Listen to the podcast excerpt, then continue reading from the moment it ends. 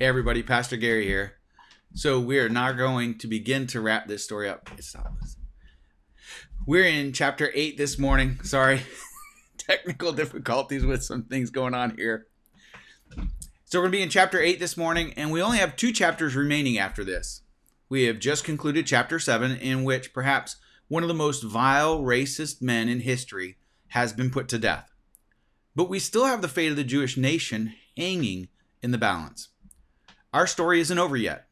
The edict that Haman had written still is the law of the land, and so in approximately nine months it will give birth to the murder of all the Jews in Persia, unless this Persian law, which is irrevocable, can somehow be reversed. Our crazy soap opera, The Days of Esther's Life, is still hanging in the balance, and we need to find good, healthy closure to our story, right? All throughout our story, not once has God been mentioned. We have assumed and hoped for the best in the Jews, that while they're fasting, they are turning to God in prayer, but it hasn't ever stated that. More often than not, throughout our story, our characters have lived their lives as though they are the ones who are completely in control of every turn and event, just to find out that they truly have little control over their own fate regardless of their perceived power and might? Is it just dumb luck? Or perhaps it's karma? That's a term for some reason lately I've heard a lot of. Personally, I don't believe in karma. Karma is the belief that the universe is held in a constant struggle of balance between good and evil, right and wrong. If you believe in karma, I have a question. Who or what is measuring the scales upon which these concepts are balanced to ensure that this precious balance is maintained? Nature? The universe? I'm not sure how either of those two answers honestly makes any logical sense. The complexity upon which such an idea must be maintained must re- require vast amounts of intelligence and logic. A supreme being of some sort, I would think.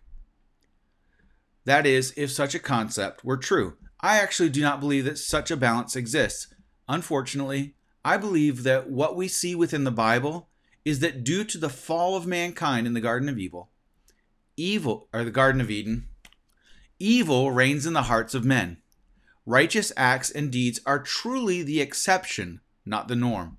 Because more often than not, I believe that what we see or perceive as righteous acts performed by people are either one of two things. First, they're God at work showing his grace and mercy through humanity. Or they're actually self satisfying, self seeking, self gratifying actions performed in order to gain glory that only God deserves. I know that that's not the most positive view of humanity. However, this is the story that the Bible tells on every single page of the scriptures. We as humans will seek our own good far more often than we will truly seek the good of others. And more often than not, when we are doing good for others, is it not really for them, but rather for our own advancement? Does that then make that truly righteous, or is it self righteous? There is a big difference. All that to say that I don't believe that there is a balance or someone trying to even maintain a balance between good and evil. And as such, I don't believe karma is a reality in our lives.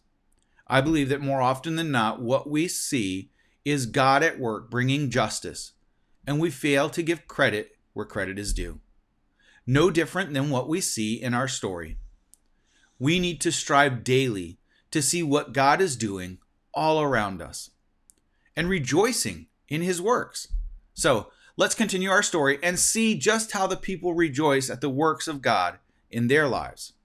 At the end of chapter 7, we have the death of Haman, and now in chapter 8, verses 1 and 2, we read That same day, King Xerxes gave Queen Esther the estate of Haman, the enemy of the Jews. And Mordecai came into the presence of the king, for Esther had told how he was related to her. The king took off his signet ring, which he had reclaimed from Haman, and presented it to Mordecai. And Esther appointed him over Haman's estate. What a complete reversal of circumstances. Haman, just a half chapter ago, was a wealthy man, second in power only to King Xerxes, hell bent on murdering Mordecai the Jew and the Jews within Persia. Now, all of Haman's wealth is given to Esther the Jew, and then, in giving Mordecai the royal signet, Xerxes has replaced Haman as second over the kingdom. Mordecai, this unassuming, quiet Jew, is now second in the kingdom only to King Xerxes himself. This turn of events is very interesting. Esther has hidden from Xerxes her ethnicity and relationship with Mordecai. And look how the king responds to this shocking news that had to be hidden. He wasn't disturbed nor upset at all. Instead, Xerxes' response is to promote Mordecai. Many see Esther's dubious acts here of hiding her ethnicity and relationship with Mordecai as lying to the king, and as such, then it is sinful. But our author isn't actually concerned with that question or problem. Instead, he is concerned with the fact that hiding the truth was truly not necessary. What if Esther had revealed this truth shortly after being crowned queen to her loving king? Perhaps he would have promoted Mordecai then. How different our story would have been. However, that's not the story that God wanted written. And so I believe that he caused this information to be hidden so that he might be shown to be the one that is shaping not only the lives of Mordecai and, Mes- and Esther, but he is the one who is truly shaping the Persian Empire itself. All things come under the sovereignty of God Almighty. When we do analyze as such this situation, what we should take away is that both Mordecai and Esther allowed fear to cause them to hide the truth. And what we should see is that oftentimes responses that are shaped by fear will lead us into complications that are far worse than would we have than would have happened otherwise. We need to lean upon our faithful and true God and allow him to lead our lives in a better way, the one true living way. Esther still has a problem though. She and Mordecai may yet be saved from the edict concerning the Jews, simply due to their positions within the empire. But something must be done concerning her people. And so in verse 3, Esther begins to plead with the king. And we read Esther again pleaded with the king, falling at his feet and weeping. She begged him to put an end to the evil plan of Haman the Agagite, which he had devised against the Jews. And so Esther falls before the king and begs for the lives of the Jews, the security of her people, just as Haman fell before the king, queen and begged for his life. However, I suspect our king is going to have a very different response this time.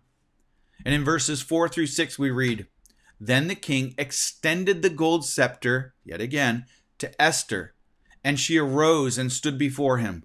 And she said, If it pleases the king, and if he regards me with favor, and thinks it the right thing to do, and if he is pleased with me, let an order be written overruling the dispatches that Haman, the son of Hammedatha, the Agagite, devised and wrote to destroy the Jews in all the king's provinces. For how can I bear to see disaster fall on my own people? How can I bear to see the destruction of my family? King Xerxes extends the royal scepter and permits Esther to address him. And she begins with the royal formula of address if it pleases the king, if he regards me with favor, if he thinks it the right thing to do, if he is pleased with me. Why has this become the formula that's needed to be used before addressing the king? Because you never knew what kind of mood he was going to be in. And so, in a sense, what you needed to do is prop up this fragile ego of this man and make him feel good about himself before you could address whatever it was you needed from the king. Then, and only then, does she feel comfortable getting into the real point. Haman, the son of Hammedatha, the Agagite, the enemy of the Jew, he has devised and written an edict to destroy the Jews that are found in your provinces. Now, she never places the blame upon the king. She's careful not to do so. even though he is truthfully just as much at fault as Haman was. Instead, she lays it all upon Haman. These people who live within your borders, king, and therefore you are called to protect, are now going to die. How can she bear to see disaster fall upon her own people, destruction fall upon her own family? She never once pleads for her own life in regard to the people of Israel. Instead, she makes it personal to the king by making it about family. My guess is that this was an important reality for our king, and that's why she uses it, particularly as his kingdom would go to his firstborn and his legacy would flow through his lineage. So, family would have been a very important concept to the king, I believe. One of the things that we should see here is that it is interesting it, that is interesting is that she never makes an appeal to whether to what is either right or wrong, good or bad, righteous or evil. Why not? Because those concepts didn't really matter to the king when it came to decisions that he made. You see, he had celebrated the edict that Haman had signed, the killing of thousands of people. He ruled from his emotions oftentimes and went wherever the wind might blow them. And so his response, as such, should not be surprising, even though it actually is a bit surprising. And so in verses 8 and 9, we read, Because Haman attacked the Jews, says the king, I have given his estate to Esther. They have hanged him on the gallows. Now write another decree in the king's name, in behalf of the Jews, as it seems best to you, and seal it with the king's signet ring. For no document written in the king's name and sealed with his ring can be revoked. So the king is kind of saying, I've given you everything Haman owned, including his very life. Obviously, whatever you may want, you may have, up to half the kingdom. That's what he's been saying all along, right? And so, look, just write another decree in my name, whatever seems best to you. And because Mordecai will sign it with my signet ring, it will be done and cannot be revoked.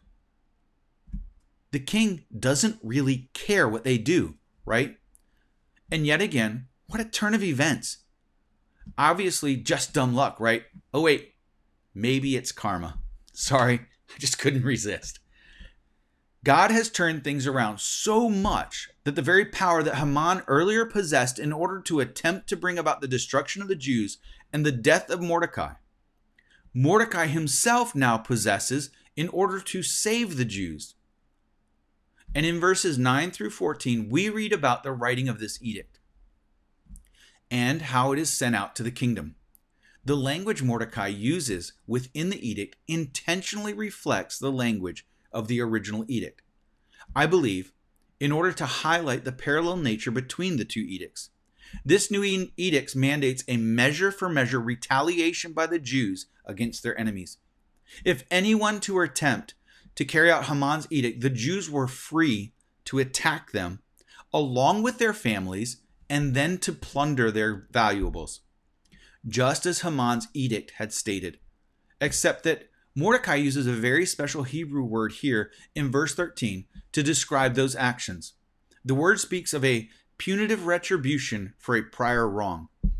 And so those who sought to destroy the Jews would share then in Haman's fate.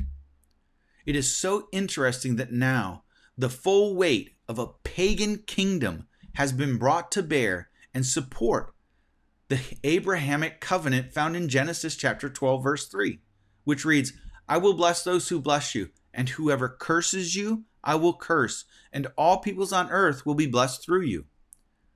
Through a pagan king and a pagan kingdom, God, the creator of the heavens and the earth, has brought, has brought protection to his people. Then in verse 15, we read Mordecai then left the king's presence wearing royal garments of blue and white, a large crown of gold, and a purple robe of fine linen, and the city of Susa held a joyous celebration.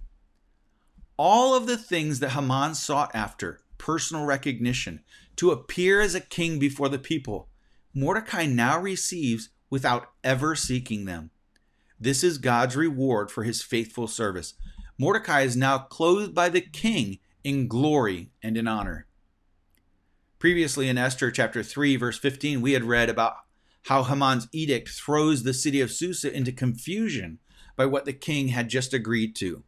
But now we read that the city of Susa holds a joyous celebration because of Mordecai's edict. What a reversal of fortunes.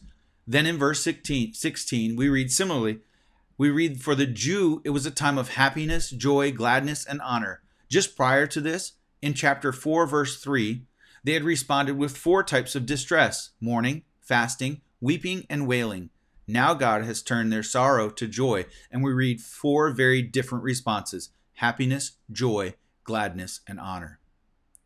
But the most interesting transformation, however, occurs in the final verse of this chapter, where we read, In every province and in every city, wherever the edict of the king went, there was joy and gladness among the Jews. Which isn't surprising, right? There was feasting and celebrating. And then it says, and many people of other nationalities became Jews because of fear of the Jews had seized them. This is irony at its best. Mordecai and Esther had been hiding for so long their true identity as Jews because of fear. And then, just after she kind of comes out of the closet, in essence, many of the pagans around her choose to pretend to be Jews because of fear. Now, there may have been some who genuinely converted, but the way this is written, it does not appear that is the case for most, right? Most were motivated not because of their fear of the Lord, but because of their fear of the Jews. One is based in wisdom, the other in foolishness. As we have seen throughout our story, much of our behavior as well is motivated by perceptions that we hold concerning the future rather than by reality.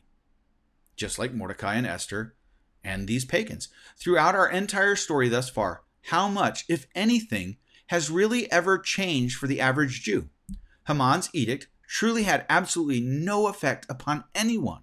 There was no killing nor looting that occurred because of this edict. And this new edict that Mordecai wrote didn't radically transform their futures either. In fact, in the end, neither of these laws ever changed anything in the hearts of any of the people within the Persian Empire. Yet the Jews wept and fasted at the first edict and acted as though their world had just been destroyed. When we look at the beginning of our story and now the end of our story, absolutely nothing has changed for the Jew. However, the Jewish perspective on life from the middle of the story to the end of the story is that they are now is that they are now living within a wonderful new world, even though nothing has really changed. We human beings haven't changed a bit. Look, a couple of months ago, I found a lump in my left breast. The doctor was fairly certain it was nothing, but he required me to go get a mammogram, which was not fun at all, and an ultrasound because there is a history in my family for breast cancer. And so we were just being cautious. But in those two days, two days that I had to wait for those results, there were so many different imagined futures that my mind played out. Until I got a call that said it was nothing, just a growth of some unknown reason. But it is nothing. My health didn't actually change over that period of time, right? I wasn't healthier or sicker during that period of time, but my emotional response was a bit up and down during that time. And you see, it's those emotional roller coaster periods that we need to recognize that we are on a roller coaster. We need to fasten our seatbelts and hold on. And in this analogy that I just used of a roller coaster, we need to see our seatbelt as the Holy Spirit. We need to wrap ourselves in the loving care and peace that comes from our relationship with the Holy Spirit. And we need to hold on to every promise that Jesus who is perfectly faithful to us, has ever made. It's easy to poke at the Jews in our story for not doing this well. But we don't tend to do this very well oftentimes either. And I think that that is a big part of this story. Why is God not mentioned? Because we ourselves often, in the tough times, live like He's forgotten us. And in so doing, we forget about Him and the many promises He has made to each and every one of us. One of the most important parts of our story is the peace that we recognize, but oftentimes don't want to acknowledge. Haman was put to death for coming against the people of God, and God caused Mordecai to write a second edict that was nothing short of declaring holy war against anyone who raised a hand against the people of God. Like I've said in the past, there are two groups of people within this world. There are those who I believe will be counted among the people of God, and those who will not be. We, as the people of God, have a responsibility, I believe, to share the grace of God through His edict. His edict, which is found and written in the very blood that was shed by His own Son. God the Father, the creator of the heavens and the earth, was so gracious and loving to send His own Son to live within this world to live a perfect, sinless life, that he might offer his life, Jesus' life, in our place as a sacrifice for our mistakes, for our wrongdoings, for our sin. And he willingly chose to die for us and have our sins placed upon himself, so that God the Father might pour out his full anger and wrath against the sin that is so prevalent within this world today. And when he had done so, Jesus died, giving his life as a propitiation for ours. That is a means that is offered to satisfy the wrath of God. He took our place, and on that day, Jesus purchased each and every one of us from God the Father. He now holds our lives within his hands. And in the end, one day, we will either be identified as being in him or as being apart from him. Jesus acted as our Esther. He put aside personal interest and safety and risked dignity, honor, and even his own life in order to plead our case before God, the great King. Jesus Christ is our mediator. Jesus chose to go to the cross as our mediator. In Isaiah, in Isaiah 53, the prophet wrote of Jesus saying that he would be bruised for our transgressions, wounded for our iniquities, dishonored for our glory, and plunged into darkness, that we who are rebellious sinners might see the light. This is the ultimate reversal of fortunes to which every reversal that is seen in the book of Esther points forward to. And how does our great king respond to the work of his son? It's not like Xerxes, who we just saw basically say, Do whatever you want. I don't really care. Do whatever you think is best. Most of us listening today, whether you are a believer in Jesus Christ or not, could most likely quote or get very close to quoting John chapter 3 verse 16. It is the most memorized verse in all of scriptures. But we have ripped this verse so far out of context that it's hard to understand what's really being said. What is Jesus saying in this passage? I'm going to read John chapter 3, verses 16 through 21, because when we see the true heart of our own true King, our God, it reads, For God so loved the world that he gave his one and only Son, that whoever believes in him shall not perish but have eternal life. We all know that part, right? But what about the rest of the story? It reads from chapter 17 on For God did not send his Son into the world to condemn the world, but to save the world through him. Whoever believes in him is not condemned but whoever does not believe stands condemned already, because he has not believed in the name of God's one and only Son. This is the verdict. Light has come into the world, but men loved darkness instead of light because their deeds were evil. Everyone who does evil hates the light and will not come into the light for fear that his deeds will be exposed. But whoever lives by the truth comes into the light so that it may be seen plainly that what he has done has been done through God. Our Father who is in heaven seeks to honor and glorify the servants of his Son. But an edict has been written, and those who stand apart from the Son will know destruction. I cannot lie. This truth brings me fear. Not personal fear, but fear for my family and friends. Fear that I may not see them after this life. My hope is that all of you today, either right now, find yourselves in Christ, or today perhaps you will choose to place your faith in your own true King. your Father who art in heaven, Christ your King, Jesus your Savior. Romans chapter 8 verse 1 says, There is therefore now no condemnation for those who are in Christ Jesus. No one and nothing can ever separate us from the love of Jesus. So let us every day of our lives celebrate our deliverance with unshakable and glorious joy. Let the peace that comes from Jesus' completed victory daily guard our hearts and minds against the craziness of our experiences within this fallen, sin sick world. We need to look forward to the day when the end will indeed come, when we too will be able to sing along with all the redeemed saints to the praises of God the Father and the risen Lamb. Amen. Let us pray.